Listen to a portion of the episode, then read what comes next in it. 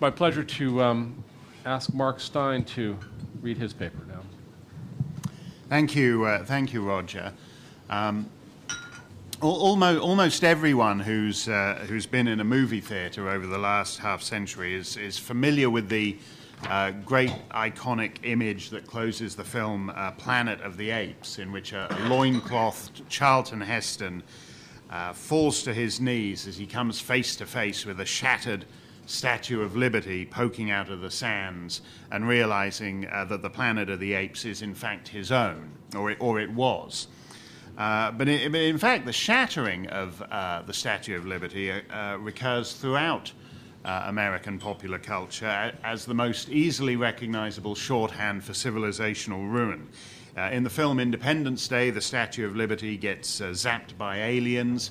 In the uh, eco apocalyptic movie The Day After Tomorrow, uh, the Statue of Liberty gets flash frozen in ice after sudden catastrophic climate change.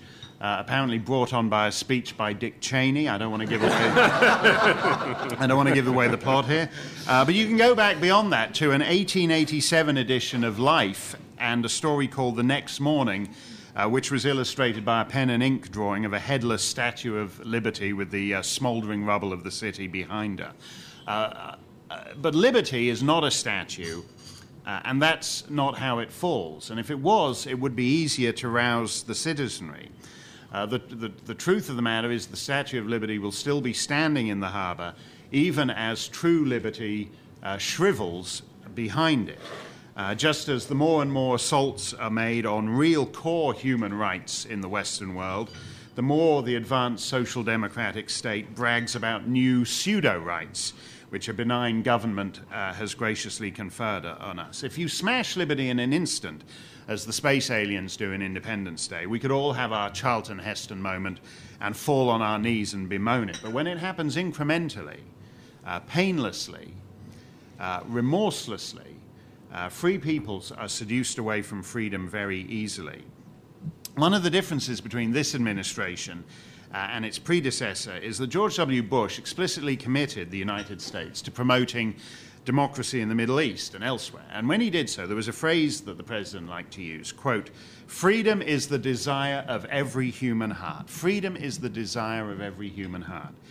Uh, it's unclear to put it at its mildest, whether that's really the case in Gaza or Waziristan, but it's absolutely certain that it's not the case in Berlin and Paris, in Stockholm and London, uh, in Toronto and New Orleans and San Francisco. The story of the Western world since 1945 is that invited to choose between freedom and government, quote, security, uh, large numbers of people vote to dump freedom every time. The freedom to make your own decisions about healthcare, uh, about education, property rights, what you can do on your land, what you can eat, what you can say.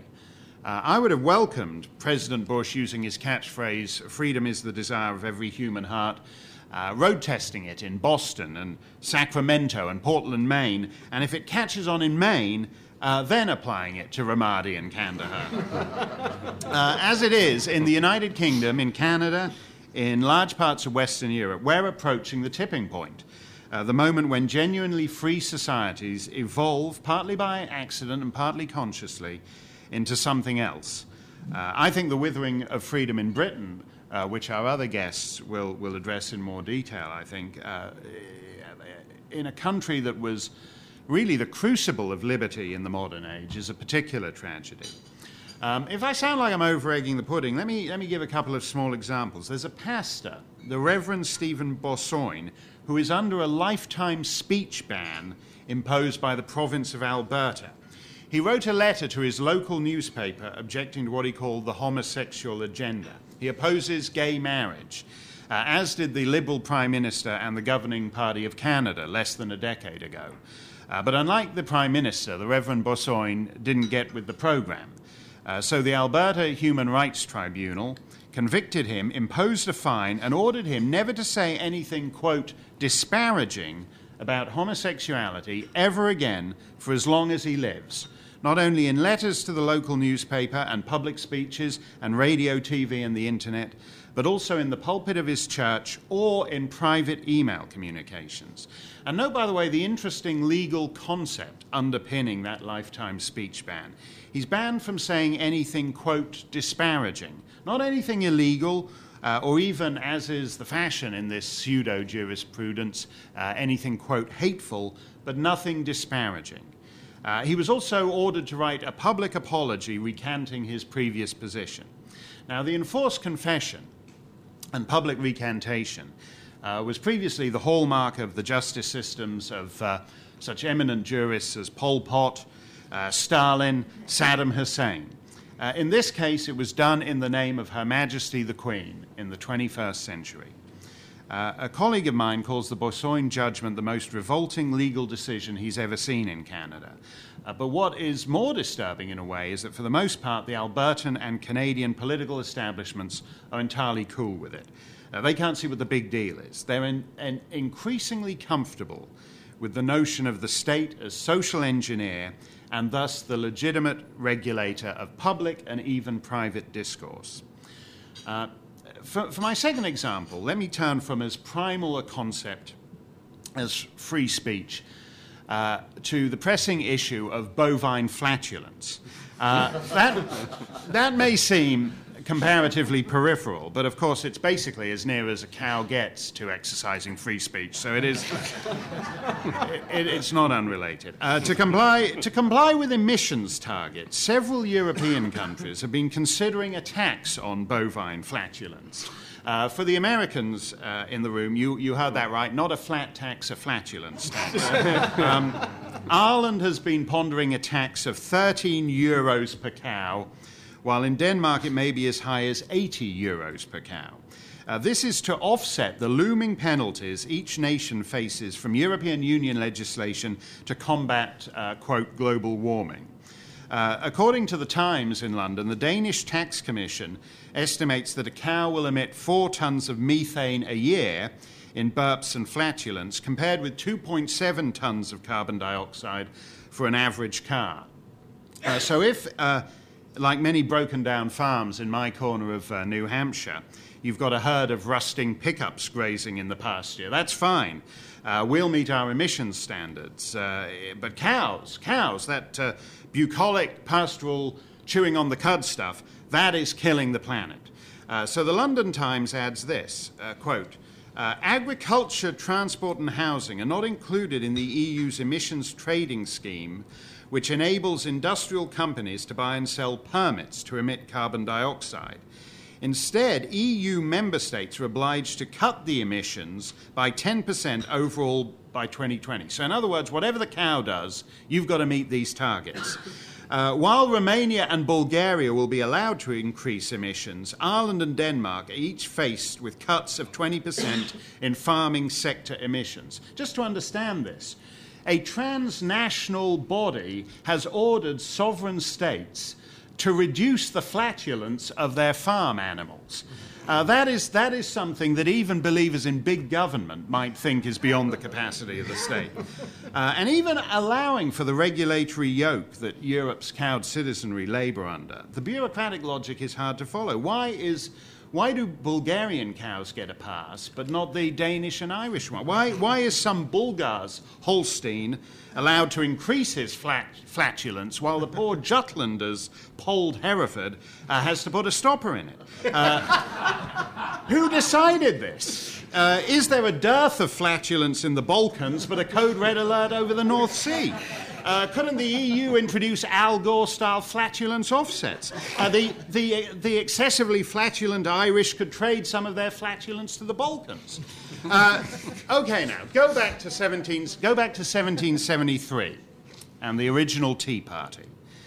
Uh, if Parliament in London had proposed taxing Boston beans to reduce emissions, you can bet the rebel colonists would have gathered at the harbour and had the world's biggest Boston bean party.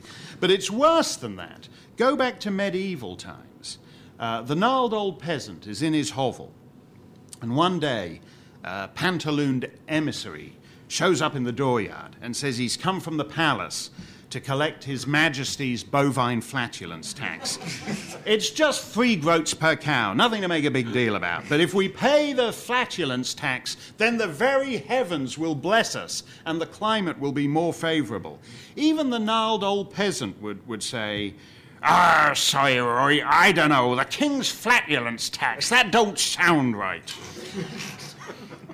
they, they, they would have had more skepticism about that in a medieval tyranny than we do in the 21st century. Someone should do a remake of Jack and the Beanstalk, which begins with Jack telling his mom the good news is he sold the high tax cow to avoid the flatulence levy, but the bad news is it was for a handful of really powerful beans. Uh, two, two centuries ago, Tocqueville wrote, quote, there was a time in Europe in which the law, as well as the consent of the people, clothed kings with a power almost without limits. But almost never did it happen that they made use of it. Uh, and that's very true. The king was an absolute tyrant in theory, but in practice, he was in his palace hundreds of miles away, and for the most part, you got on with your life relatively undisturbed. Uh, as Tocqueville put it, although the entire government of the empire was concentrated in the hands of the emperor alone, and although he remained the arbiter of all things, the details of social life and of individual existence ordinarily escaped his control. What would happen, wondered Tocqueville, if administrative capability were to evolve to make it possible, quote, to subject all of his subjects to the details of a uniform set of regulations, unquote. That moment has now arrived, and because, as Roger said earlier, the outward indices of democracy remain in place, the citizenry simply shrug and say, uh, a flatulence tax? Sure, why not? How many absolute tyrants, absolute monarchs of old, uh, how, how many of them did it ever occur to them to attempt to tax the very air? Uh, back in the 90s, Bill Clinton famously said, The era of big government is over. And what we have instead is the era of lots and lots of itsy bitsy, teensy weensy bits of small government that cumulatively add up to something bigger than the biggest government uh, anybody ever dreamt of ever. In a way, because all the big ideas failed in the last century, culminating in uh, 1989 in Eastern Europe with the comprehensive failure of the biggest idea of all, uh, the statists uh, retreated very effectively to all the small ideas, to a web of micro tyrannies that, in their overbearing pettiness, uh, ensnare you at every turn. And what they discovered is that free peoples will surrender freedom incrementally, uh, very easily. Uh, how did this happen? Uh, when Sir William Beveridge laid out his blueprint for the British welfare state in, uh, in 1943, his goal was the quote, abolition of want. Uh, it seems never to have occurred to him to wonder that if you succeeded in abolishing want, what sort of citizenry you'd be left with. Uh, the Sun newspaper in Britain at one point used to run something called a shopper sponger hotline, uh, fingering the likes of Susan Moore of Burythorpe, North Yorkshire, a so called welfare super sponger who, quote, has not done a day's work since dropping out of college in 1988. Uh, for two decades, she's received the weekly, quote, job seekers allowance, even though she doesn't seek a job and never has. She was offered one by a supermarket, but it was five miles away, so she wasn't interested. Uh, Ryedale Job Centre put her on a New Deal course, and to make sure she attended, they sent a taxi for her every morning. Uh, but one day the cab didn't show up, so Susan gave up the course. Maybe they should have sent a, a stretch limo. Uh, she lives with her divorced mum, who's also on job seekers allowance, although her mum hasn't sought a job since giving birth to Susan in 1969. And as I was reading this, my eye then fell on the amount that, quote, super scrounger Susan had managed to scrounge. It was £2,000 per annum, £40 a week. She and her mum get another £45 housing benefit to live in what looks like quite an attractive home. And she's trying to claim income support on medical grounds because she suffers from, quote, monthly painful spells. But if the best, if the best, you know, if, if the best a super sponger can do is an average £40 a week, it should remind us of a basic truth that uh, Daniel touched on last night that the greatest crime of welfare isn't that it's a waste of money, but that it's a waste of people. Uh, 40, 40 quid wasn't enough for a welfare queen to queen around on, but it was just enough to enable her to avoid making anything of her life, enough to let her sit around all week, quote, listening to CDs and watching videos. It's hard to think of anything capitalism red in tooth and claw could have done to Susan Moore that would have left her worse off and with a more impoverished life than the great sapping nullity uh, in which Her Majesty's government has maintained her for entire adulthood. Uh, when welfarism, when the abolition of want becomes the organizing principle of society, uh, the danger is, is that that kind of uh, inertia descends on the entire state. Uh, in Britain, 5 million people, a tenth of the adult population, haven't done a day's work since the new Labour government took office in 1997. Uh, and just as the abolition of want has uh, abolished the stigma of unemployment, of dysfunctional families, and much else, so, at the other end, it's abolished respect for self reliance and self improvement. Citizens of every developed nation, except the United States, now take it for granted that the state is responsible for their health. Uh, grown men and women say, I want to be able to choose from hundreds of cereals at the supermarket, thousands of movies from Netflix, millions of pornography sites on the internet. But when it comes to peripheral things like my body, I want the government to choose for me. Uh, a nation that demands the government take care of all the grown up stuff uh, is a nation turning into the world's uh, wrinkliest adolescent, literally, when you look at the demographic profiles of, uh, of Europe. Uh, it's free only to choose its record uh, collection, like Susan Moore. quote, being paid by the government to sit around listening to CDs and watching videos all day.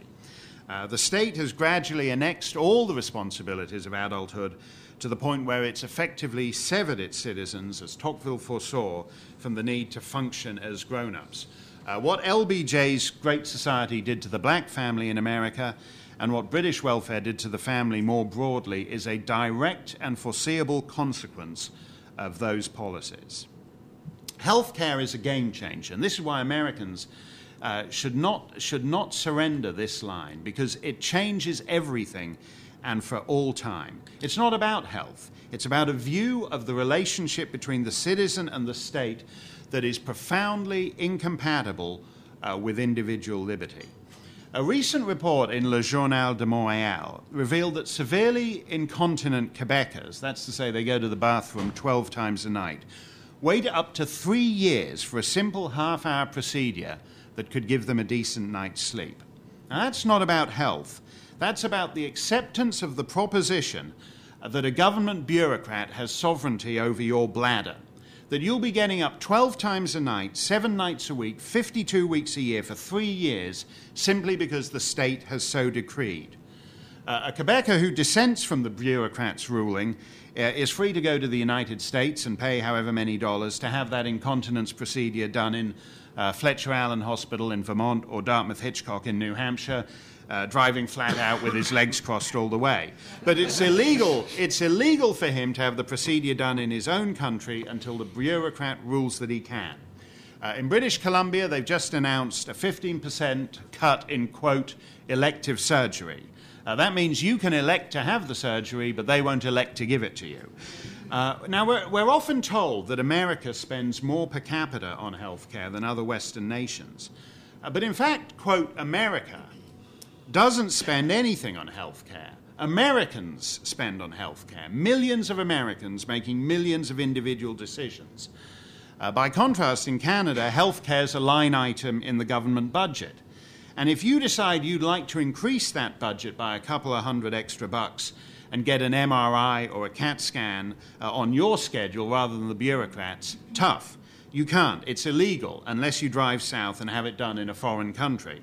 Uh, and that's for as long as America retains its system. Once uh, we've embraced government health care, uh, those incontinent Quebecers howling in agony with their legs crossed for the 130 miles to the next interstate rest area will be having to drive all the way to Costa Rica. It's not about the state of your health, it's about the health of the state.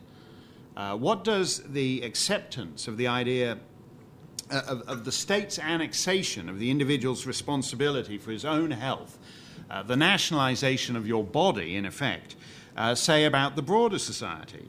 Uh, when you agree to let the state provide you with, quote, free health care, you acknowledge implicitly that the state has an interest in the claims you make upon that free healthcare. So, healthcare licenses the government to regulate the choices you make about your life. Uh, and if you don't, uh, you may not get the free healthcare after all. Uh, under Britain's National Health Service, smokers in Manchester uh, get denied uh, treatment for heart disease, and the obese in Suffolk have been refused hip and knee replacements. Uh, the, the, the British Health Secretary said that it's appropriate to decline treatment on the basis of lifestyle choices. Uh, now, as a smoker, or one of the obese members of society may look at their gay neighbour having a wild time and having unprotected sex with multiple partners and wonder why his lifestyle choices aren't also penalized by, by the government. But that's the point. Tyranny is always whimsical. Uh, the bigger the government gets, the more arbitrary uh, the decisions and regulations it imposes on you. Any state that guarantees all your basic needs, your quote, freedom from want, uh, will become increasingly comfortable uh, with regulating uh, your behavior. And free peoples, uh, who only two generations ago were willing to give their lives for liberty, can be persuaded very quickly to relinquish their liberties uh, for a quiet life. Uh, if you then add another great progressive cause, the environment, uh, you, have basically got the big government double. You have a pretext then for regulating everything uh, that you do with your property uh, because every footstep you take is in, broadly speaking, the environment. Uh, so, between healthcare and, and, the environment, you've handed the government a ratchet for the incremental seizure of your property rights and your most basic freedoms. Uh, if they can't get you on grounds of your personal health, they'll do it on grounds of planetary health. Um, not so long ago in Britain, it was proposed that each citizen should have a government approved travel allowance. If you, if you take one flight a year, you'd pay just the standard amount of tax on the journey. But if you travel more frequently, if you take a second or third flight, you'll be subject to additional levies, all in the interest of saving the planet uh, for Al Gore's polar bear documentaries. And now, isn't this the very definition of totalitarianism light? The Soviets restricted the movement of people through the bureaucratic apparatus of exit visas. The British, in this case, were proposing to do it through the bureaucratic apparatus of exit taxes. Uh, that's, uh, that's just a mere difference uh, of degree. Uh, nothing else. Once upon a time, we would have recognized uh, that an assault on freedom of movement was profoundly totalitarian. If you do it in the name of the environment, everything, everyone thinks it's a kind and progressive idea.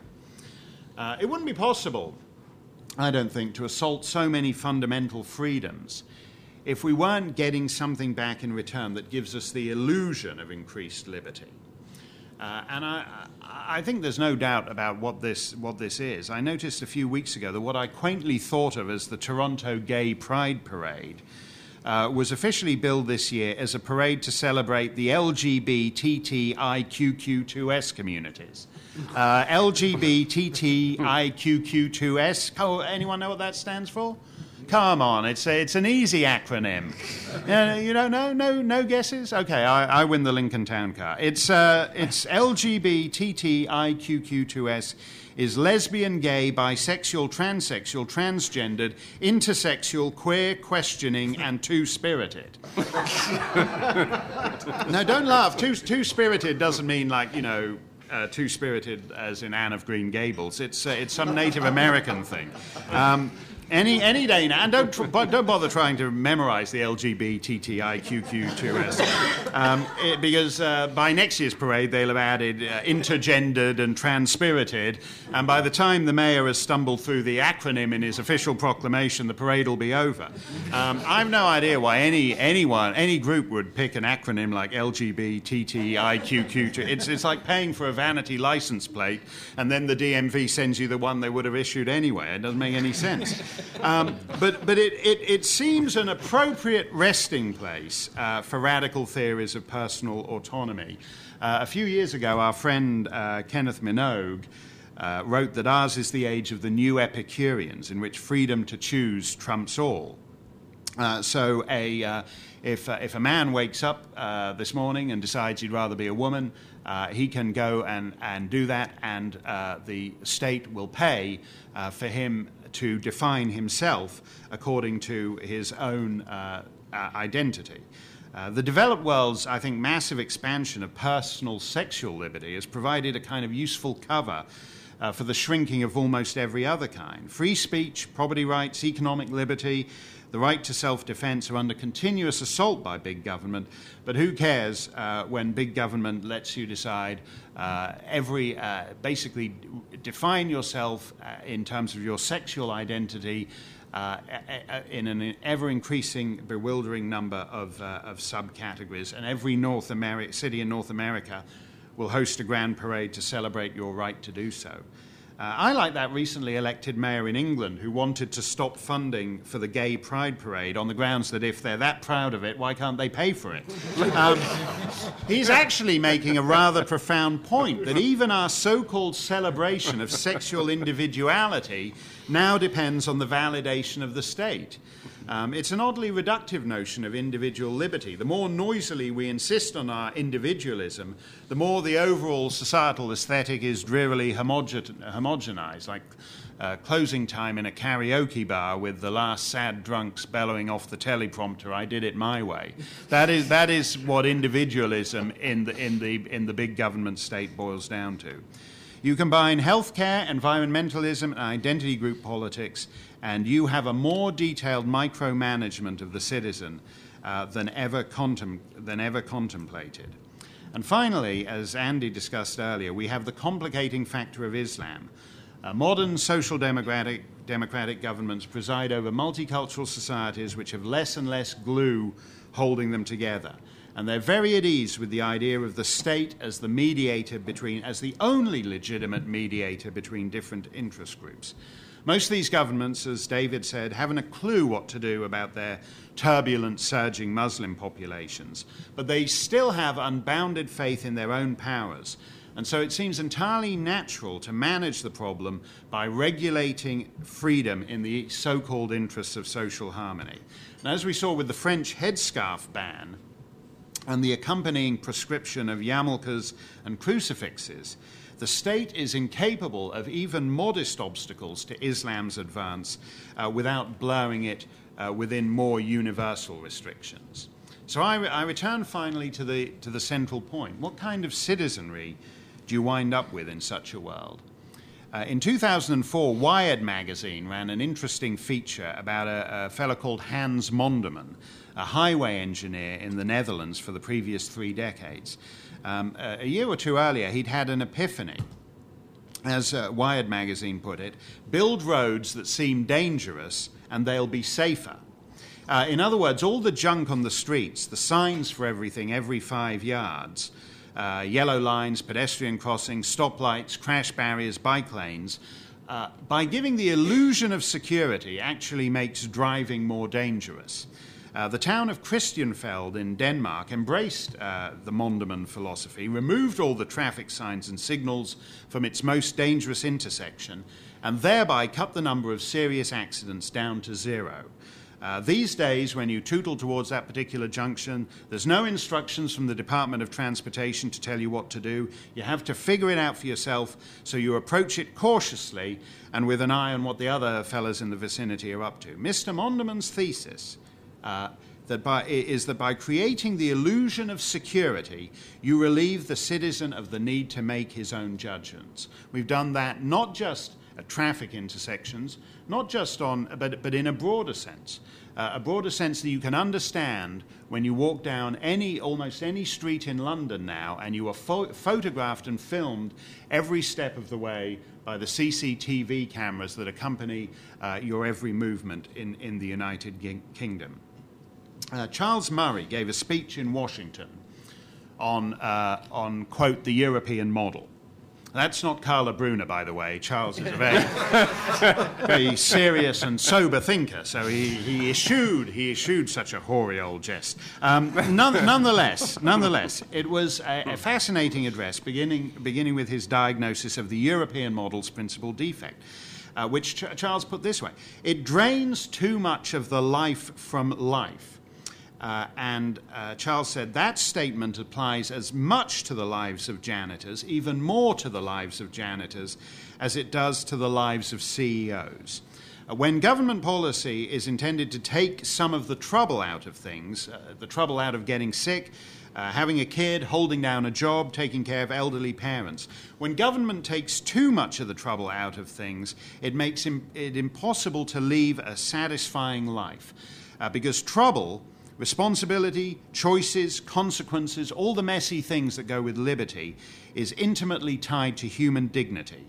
Uh, and thus, the human dignity in working hard, raising a family, and withstanding the vicissitudes of life uh, is devalued, and society becomes just a matter of passing the time. Uh, in real life, there are choices and consequences. But if the government makes all the choices and absolves you of any of the consequences, what's left of life in any meaningful sense? Uh, William Beveridge's goal for the modern British welfare state, the abolition of want, was supposed to be accomplished by, quote, cooperation between the state and the individual. Uh, in attempting to insulate the citizenry from the vicissitudes of fate, Sir William succeeded beyond his wildest dreams. Want has been all but abolished. So today, fewer and fewer Britons and Europeans want to work, want to marry, want to raise children, want to lead a life of any purpose or dignity. And cooperation, as he put it, between the state and the individual has resulted in a huge expansion of the former and the remorseless shriveling of the latter. As I said at the beginning, we're slipping past the point of no return. Uh, these days, I often think about my, my state's motto, uh, live free or die. It's on the license plates in New Hampshire. And when I first heard it, it seemed like a battle cry to me. But in fact, it's actually something more prosaic, a bold statement of a simple reality. You can live as free men, but if you choose not to, as we are beginning to see in America, Canada, Britain, and Europe to differing degrees, then your society will surely die. Thank you.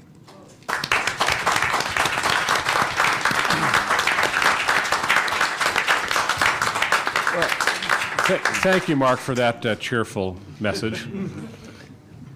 Uh, first, I'd like to ask if anyone uh, on the panel here would like to offer a comment, proffer a question. Well, I, could I? Absolutely. Uh, I mean, I agreed with just about everything Mark said, but, but we are in a strange kind of situation where it, there's an explanation for the reason that Atlas Shrugged has uh, been selling like hotcakes uh, this year. It always sells like hotcakes, but its, its sales have gone way up. And that is, we are living in a time which is, which is rather similar to it, where we're losing freedom in exactly the way that Mark described, and that technology is increasing freedom in all sorts of other ways. Uh, my life as a researcher writer has been transformed by, by technology. Uh, what I'm doing now on my computer down in my room, a few floors below here, are things that I could not have conceivably done uh, even 15 years ago, let alone when I was writing a book like Losing Ground.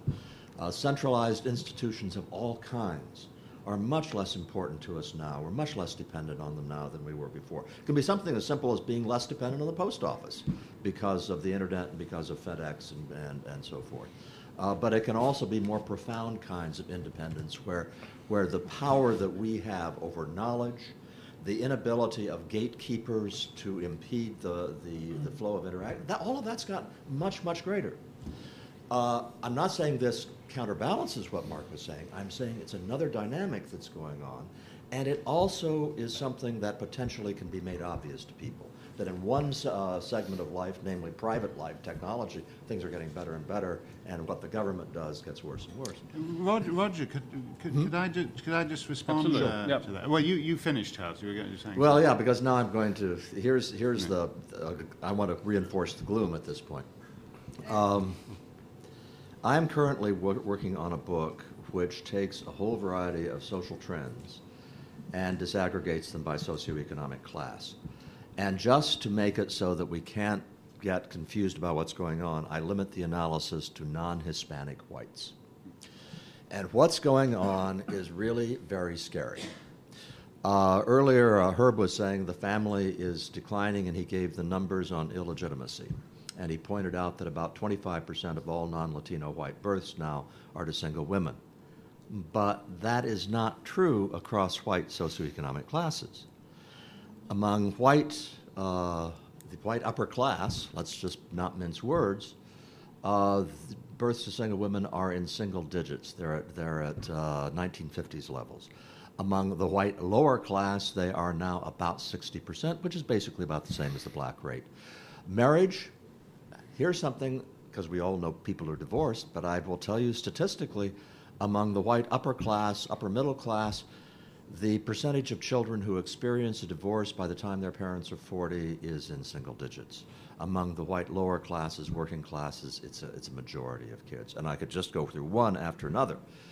Then let me add on one other aspect. The people in this room, all of the people in this room, not just those of you who are really rich, um, have lots of workarounds whereby the government can do all sorts of stuff and we can work around it. Uh, Costa Rica, hell, we can get to Bangkok if we need medical treatment, you know, uh, if we want to badly enough.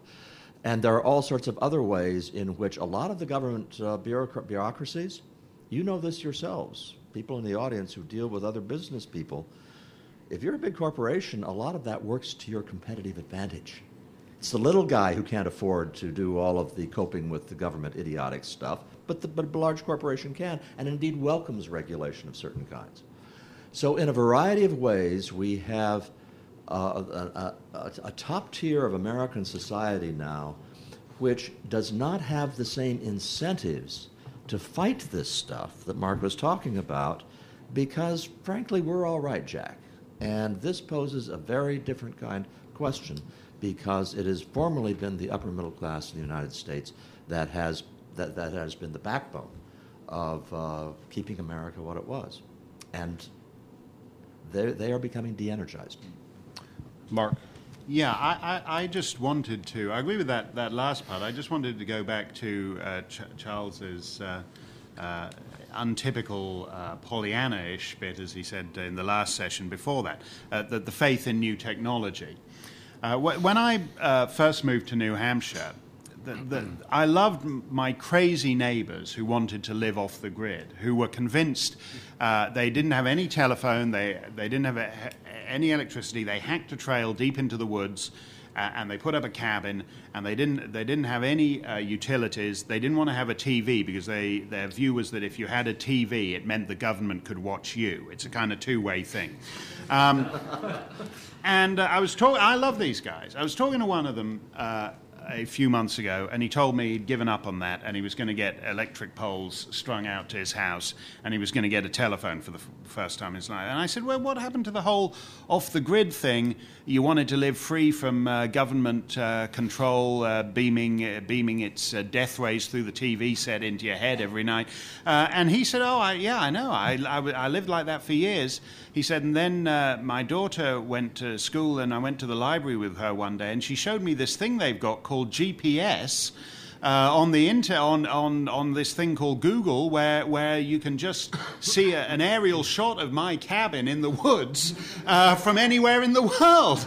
He said, so when the government, the guy, I, he said, I, he's got like more, he's got more firearms in his basement than the average EU army these days. Uh, and he said, I've been wasting my time. I thought they were going to be coming over the horizon. They're just going to look at the, this satellite picture, uh, vaporize me from the skies, and it'll be put down to a mysterious propane tank explosion. uh, and so I think the technology is just as likely, in that sense, the technology favors uh, um, control. Um, if you look at almost any permit now, you don't fill in the form, you don't fill in question seven correctly. Uh, there's just someone makes a blip on a computer somewhere, and your permit isn't renewed. Uh, and that's uh, if you imagine the I mentioned the Boston Tea Party. You imagine King George III if he could have watched that live on satellite with the GPS things and said uh, and said to the uh, said to one of his uh, fellows with the powdered wigs, uh, "Give me the names of all those guys, and we'll freeze their bank accounts." The kind of thing Andy used to do when he was uh, in the federal prosecution business. Will uh, certainly Andy's old boss did. We'll freeze their we'll we'll freeze their bank accounts in nothing flat, and this whole Boston Tea Party thing will go nowhere. It's much easier. Uh, it's much easier to do that now. So I think technology, in one sense, opens up the world, but in, in others, it, it actually advances the micro tyranny. the, the good news here, and I'll be real quick, the good news here is that the really good computer hackers don't want to work for the government. Uh, our, our computer hackers are better than their computer.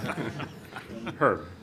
Well, there are, there are two points that I wanted to make. The, uh, the first is that the challenges uh, Charles has pointed out to the control of government can be found in the voice of talk radio in the United States. And it's not at all coincidental that one of the proposals emerging from the Obama administration is control over talk radio through the Fairness Doctrine. Uh, that is not coincidental. Uh, it is also true that another proposal is the control of the Internet during emergencies. Obviously hasn't passed, but it's been discussed. So there is a great fear that, in fact, the government may play a very active role in controlling what might be the manifestations of individual individual enterprise through government activity. I'd like to come back to the first point that Mark raised, which is very interesting to me when he talked about Planet of the Apes, and that is the role that popular culture very often plays in this freedom security equation. Because if you look at Hollywood films from the 1940s to the present, by and large, there is one essential theme I call the monomyth. And the monomyth is very much based on the idea that individuals exercising their freedom cannot solve a problem. And that you have to give over this problem to either Batman or to Shane or to someone in Jaws, but by and large, the, the exercise of individual freedom will not work. And this has become a very, very prominent theme in Hollywood.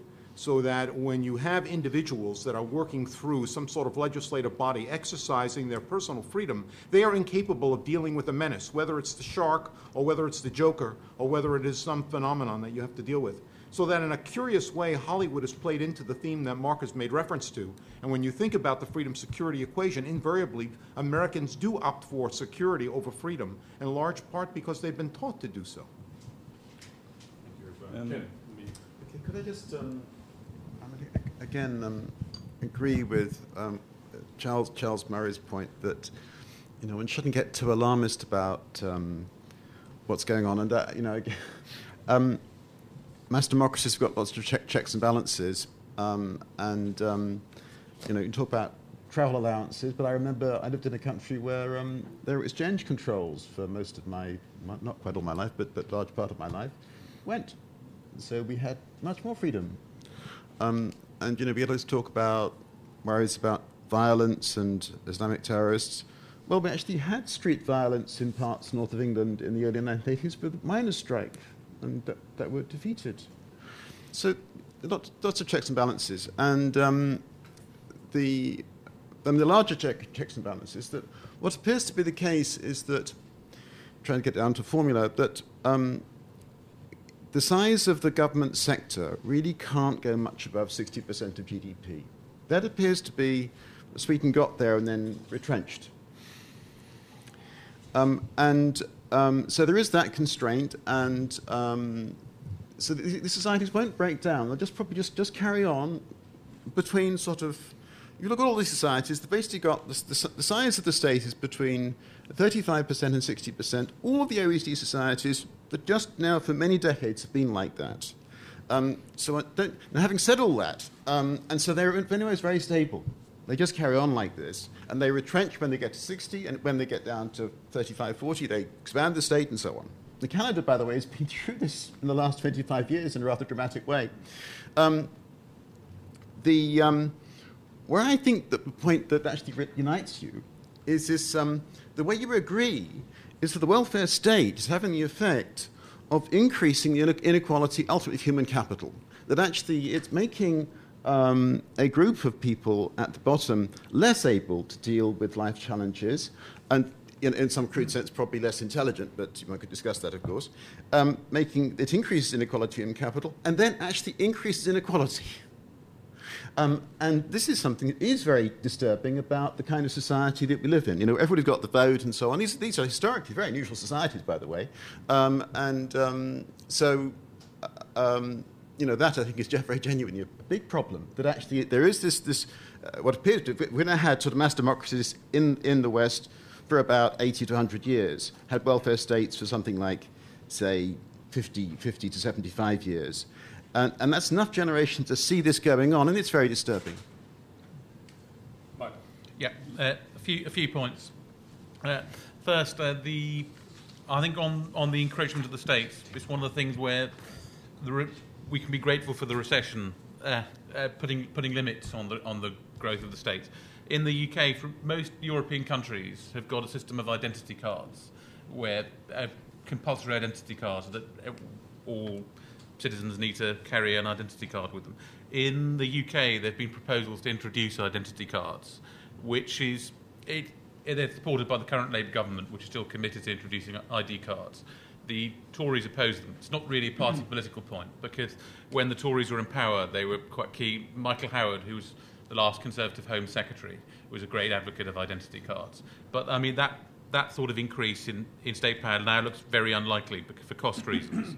that the the the costing on of introducing identity cards has been put at between two two and four billion, and it seems uh, all parties now need to look at spending cuts. And I mean, I think that will be pretty much uh, almost certainly they won't be introduced in the short term. The so and other encroachments such as that, such as the increase in CCTV cameras, etc., might be somewhat lessened just for budgetary constraints. So, in, in that particular instance, I think the, re- the recession will probably limit the increase of state power. A couple of other points. The Mark mentioned this idea of differential taxation on flights uh, being intro- being proposed in the UK. That you should pay higher rates of tax. They're the, they're the standard tax on on a flight, and that that there should be you should pay higher and higher rates depending on how many times you fly every year. It's interesting where that proposal actually came from. It wasn't some sort of radical green group. It was the Conservative Party looking. The Conservative Party set up various commissions to look at policy uh, on the environment, etc., to sort of show that they rejuvenated themselves. And one of the proposals this, env- this Environment Commission came up with was this idea of uh, increased increased levels of taxation on, on flights. I think that that proposal's now been shelved, but it was one of their sort of one of their sort of big ideas. Another one, for example, was that supermarkets should be banned from providing free parking. Supermarkets in, in the UK provide parking outside their outside their shops, and there was a proposal to ban that to sort of uh, and force them to charge for parking. But I think those sort of crazier policies by the Tories have really have really been shelved. It, it's all part of the a sort of the Conservative Party adopted a narrative in the UK that they didn't win elections because they were seen as nasty and unpleasant, uh, as the nasty party. So they were thinking, how can we prove we're caring? How can we prove we're concerned, etc. So they set up these various various Compa- Compassionate, I offer you that word. yeah. And, and yeah, the the other point, just uh, the other point, just uh, for fairness, really, the examples Mark gave about healthcare in uh, in Canada, those arguments don't really apply to uh, the National Health Service in the UK, since it's not since the severely incontinent person, it's not illegal for them to have the operation in the UK privately. They're the thriving private healthcare sector. It just means that you have to pay pay for it. You have to, to pay for the healthcare twice, uh, once through taxation and once directly. Uh, but there's no restrictions on having any operations and whenever you whenever you want. There's no legal restriction on on what operations you, you deal with. You just have to pay for them in addition to your taxation. Anyway, those are the points. David? I, I once heard that great man, Elie Kedourie, explain how tyranny in the Muslim world depended on carbon paper. Mm-hmm. Because you could have six copies of the caliph's orders on the typewriter, and what a difference this made. It centralized power. And it strikes me that that's really what the computer now is taking the place of carbon paper. And let me read you a little piece that I cut out from the Daily Telegraph this week. The European Union is spending millions of pounds on developing technologies designed to scour the internet and CCTV images for abnormal behavior.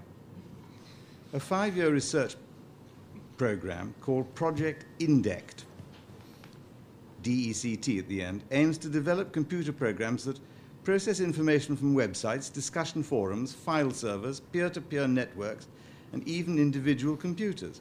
According to Project INDECT's website, its objectives include the automatic detection of threats and abnormal behavior or violence. Project INDECT, which received 10 million pounds from funding from the EU, involves the police service and computer scientists at York University, in addition to colleagues in nine other European countries. The INDECT research comes as the EU is pressing ahead with an expansion of its role to fighting crime, terrorism, and managing migration. They've always got a good reason, haven't they, for being tyrants? They've always, they, always, they always find something to, to, to try to bamboozle us. Um, but it seems to me that uh, a, a, a, a tyrannical state is being built here, the like of which the world has never seen before. And they will run riot over us and do whatever they feel like doing, and we are virtually defenseless against these things. When Mr. Blair won the election in 1997, I remember being at a party given by Conrad Black. He wouldn't, alas, give such a party now. Poor man.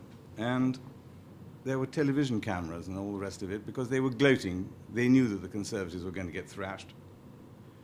And I remember Peter Mandelson, Mr. Blair's chief sidekick, coming on television and saying, The age of representative democracy is over. And I'm afraid that that is what is happening, that they, with the computer as its useful tool, they are managing to create a society in which the classic democratic virtue of throw the bastards out is no longer applicable. Um, we have uh, A- Andy and Jim Piereson, but Tim wanted to make a But- intervention. but fair on enough. David. On the other hand, that's how MI6 identifies Isla- Islamic terrorism. It's identifying, it's identifying when there's blips and fluctuations in, in all of, in all of the, the, the electronic traffic. They- There's make no secret about it. That's how, that's, that's how, in fact, in America, there's been no major terrorist outbreak, you know, anything like since, since 9/11. I mean, it may be hugely expensive, but actually, it's, it's you know, Homeland Security is working. And in the UK, similarly, you know, since, since uh, was July, what was a few years ago, again, on the whole, they've identified things before they happen. It's exactly by these methods of surveillance. We're stopping to do that, not doing that anymore, are we? we're actually cutting back on a lot of the surveillance uh, here. I, I just want to make a, a brief observation. Um, we were in Acadia uh, hiking over the summer, and it, it was interesting to me. Maybe this has been this way for a number of years, and I just missed it. But it was, it, I thought it was profound this year. There were signs all over the place, and the park rangers actually uh, gave a little class to the to the kids, uh, which explained that it was a violation of federal law if you fed the animals. Um, and the park rangers very uh, uh, extensively uh, gave l- lectures ostensibly to the kids, but I think to everybody who was assembled to explain to them that uh, if you feed them, they become dependent and they won't be able to survive. Um, I, I, for what it's worth, I just put it out there. Is, is, is it a, a kernel of a hopeful sign that the same government that could come to that conclusion? I don't know. But Jim? Thank you. I very much appreciate Mark's talk. It was wonderful. Uh, someone once said that American life is a race between decadence and dynamism. Uh, and I think uh, Charles has some faith that dynamism is going to win, and I think Mark thinks that decadence is going to win. But uh, it's too early to, to predict how all that will work out. But it seems to me that the road to serfdom, to the extent that we're on it, has come from an unlikely, has followed an unlikely path, and perhaps one not predicted by Hayek. All of my neighbors up in Westchester County, which is a very prosperous area, it's probably true of everyone who lives in Manhattan, and anyone who lives in a very prosperous suburb, uh, all their friends and neighbors uh, voted enthusiastically for Barack Obama. Uh, that's true of the most uh, prosperous and elite colleges. That's true of my son's college and the professors there, and it's true all over the country. The resistance to the welfare state seems to come from a kind of a lower middle class, uh, somewhat less elite and less educated audience, maybe much more religious.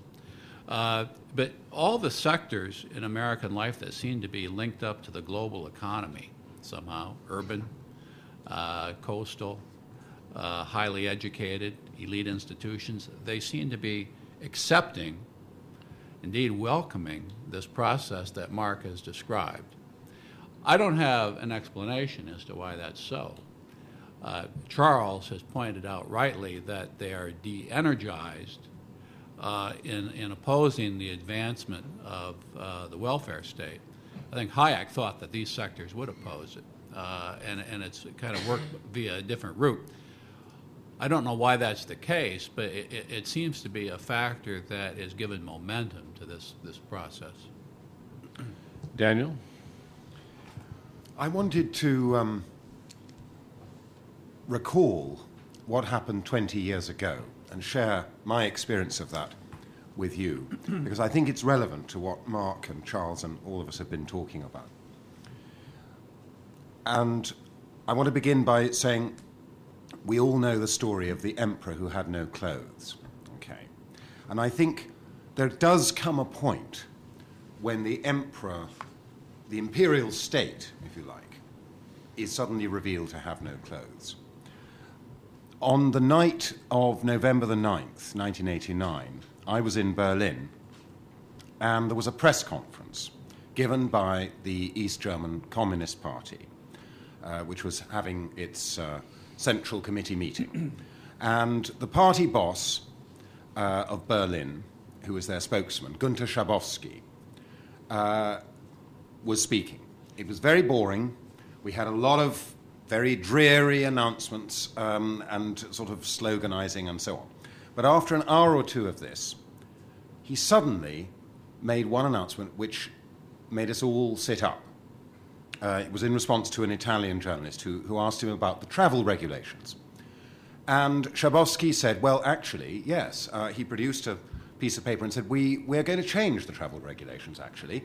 Um, we're going to allow people uh, to travel. He didn't put it as simply as this, it was, it was in, dressed up in you know, bureaucratic jargon. Uh, we're going to allow them to travel to the West uh, with visas. Um, and uh, you know, that will, that will now be allowed. Um, and somebody, there was, you know, a flurry of, of, uh, of questions. Um, and somebody said, so when does this uh, new regulation come into force? And uh, he said, well, um, I, you ought to know that already. I'm sure you've already been issued with, uh, with this document, but, um, uh, which we hadn't, of course. And he, he, he, then said, well, actually, it appears um, immediately. Um, and um, at that point, I got the microphone. Up to this point, no one had mentioned the Berlin Wall. And I'd been waiting hours to ask a question, and suddenly I'd got the microphone, and so I simply blurted out, So, what will happen to the Berlin Wall now? And there was a total silence in the room. Schabowski didn't know what to say it hadn't occurred to these mighty bureaucrats that if you allowed people to go through the wall, there was no point in having a wall. There was no, no need to have Europe divided and the world divided, um, and in particular Berlin divided in this way. And so he desperately tried to kind of blurt out some, some sort of busking answer. Um, now, the whole of the German people, and particularly the East German people, were watching this. It was on TV, it was live. And they could see that Schabowski had nothing to say, uh, that there was no answer. There is no answer. You know, there could be no answer to that question. And uh, so he immediately ended the press conference at that point. He said, no more questions. Um, and so we weren't able to kind of follow it up and work out what was really going on. People were left to their own devices. They had to make a decision, okay, there and then. Are we going to find out what the answer to that question is? So they did. They went down to the checkpoints and they demanded to be allowed through.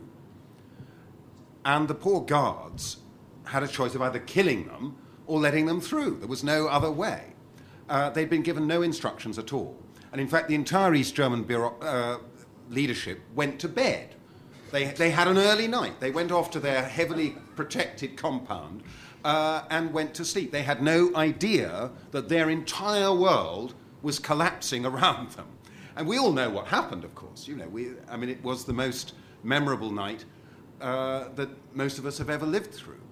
And the point I'm trying to make is that it can happen. Nobody predicted this was going to happen, except one man, perhaps, and that was Ronald Reagan because two years before he had actually gone to the wall and called on Mr. Gorbachev to open it against the advice of the State Department. uh, which tried desperately to excise that passage from his speech right up to the moment when he gave the speech.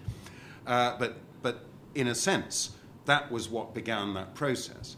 Um, so I, I mention this only that, you know, this, this much less kind of visible tyranny that we're living under now may also reach the point when nobody believes in it anymore, when, uh, when the emperor has no more clothes. I don't know how it will happen. None of us does, but I, I, I'm, I'm confident that one day it will happen.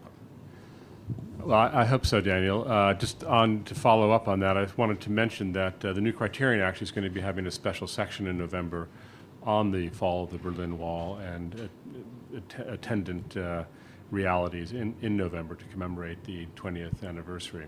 Um, but I want to turn things over to the audience in a moment, but Herb uh, uh, has a last uh, comment here. I, I just wanted to make reference to the security freedom equation uh, in an, an age when we have to deal with terrorism. When Mohammed Atta attempted to enter an aircraft, he was given permission to do so largely because he had an illicit license which trumped the fact that he was on a no fly list. Immediately afterward, the Congress passed the secure license legislation saying that every state in the United States had to come up with secure licenses. That has been modified subsequently because one state said they couldn't afford it. But most significantly, it has actually been modified because of the lobby of beer companies, which want people with their legal licenses to be able to buy beer late at night, and by the pornography industry that would very much like to see teenagers be able to secure pornographic films. So it becomes a very interesting question. It is also the role of Cato to suggest, and uh, here you have the union of left and right, to say that this is an infringement on privacy. And so here what you had on the one hand was a desire to increase the degree of security in the United States by having secure licenses, now modified by a variety of in- interests in the United States. I'm merely suggesting that the equation, the security freedom equation becomes very complicated when you talk about very specific illustrations. Uh, Thank you, Herb. And I, I also want to uh, thank Mark for his superb paper, and uh, just to mention that I, I will never look at a cow quite the same way again. That's a- uh, uh, Ken, wait for, please, for Callie. Ken Gilman. Um, I was in Britain recently, and a good friend uh, was explaining to me how he's going to lose his driver's license in October because he keeps getting these automatic speeding tickets. Uh, there are so many cameras on the, on the uh, I guess, the your version of the interstate, and they can recognize license plates, and if it calculates that on average between two cameras he exceeded the speed limit, it automatically spits out a ticket and he still votes with Labor. Now, to, to um, build, that seems an absurdity to me as an American. Are we going to reach a point that sort of Mark referred to, and I, I forget your name, sir, uh, that you did, where the, the citizenry says this is absurd, the way a, a peasant might have on a flatulence tax during the Middle Ages. Is it likely that we're going to ever see people wake up because of the absurd lengths that the bureaucrats go to enforce their will upon us? Uh, Well, I, I don't know. Does anyone want to answer that? Actually, I was, I, I've been encouraged by the concern that a lot of people are showing about spending and deficits and regulation through uh, all these demonstrations and uh, appearances at town hall meetings and the like. This is something that we really haven't seen before in modern America, where you get this kind of resistance. In the past, many of these things have been approved without much uh, intense opposition. So there certainly is a significant group of Americans who are concerned about this, and they're, they're expressing it. And uh, I'm surprised and encouraged by it. Uh, Could I just briefly mention, it's curious, we- we're very much thinking of Britain and uh, America, and obviously Germany's been just mentioned, the world's largest democracy actually had an episode of autocracy, the, the emergency, brought in by Mrs. Gandhi, and that emergency was not institutionalized, it came to an end. And in India, as indeed in a number of other countries, uh, Japan most recently, you've had very long established governments, political parties which have been in government, which in a sense have controlled most of the agencies of the state, which have been replaced by democracy. I don't mean it's always a pleasant process, and sometimes it's very unpleasant by our standards of democracy, but it is not the case that once you get in a governing party which passes authoritarian legislation, it is necessarily always powerful. I, I would. I I think. I think that's true, but I do think there is a danger that the, that it, it, you can change the character of a people uh, if you if you uh, have them living under this kind of regime uh, for one, two, three generations. Um, it, is, it is interesting to me, uh, for example, we were talking about airline security. The great inspirational story on September 11th uh, was nothing actually to do with the agencies of the state. The FAA, the CIA, the FBI, all the fancy pants, money, no object acronyms failed on September the 11th. What worked was individual citizens on Flight 93 rising up and taking action for themselves. That ought to be an inspirational story. Eight years on, we've all forgotten their names. Let's roll. It's all over. It's dead and buried. Nobody cares. The pathetic memorial they're building in that field of Pennsylvania, uh, which is some kind of stupid crescent of embrace, NPR, PBS, let's hold hands and cry kind of concept, is actually an insult to their memory. Uh, for every one of those Flight 93 stories, there are worrying, there are worrying equivalents where a passive population stands by as terrible things are done uh, and simply waits for the police to show up. There's a famous massacre in Montreal every, every, uh, every, every uh, commemorated every year, in which a man walked into a classroom, into the École Polytechnique in Montreal, with a gun.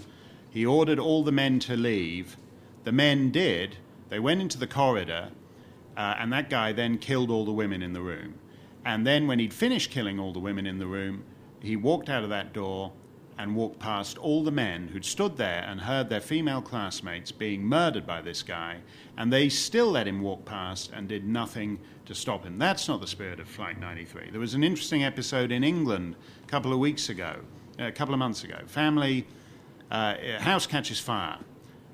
A, a, a man, a pregnant woman, and their two young children uh, are, uh, they call uh, 999, the British version of 911.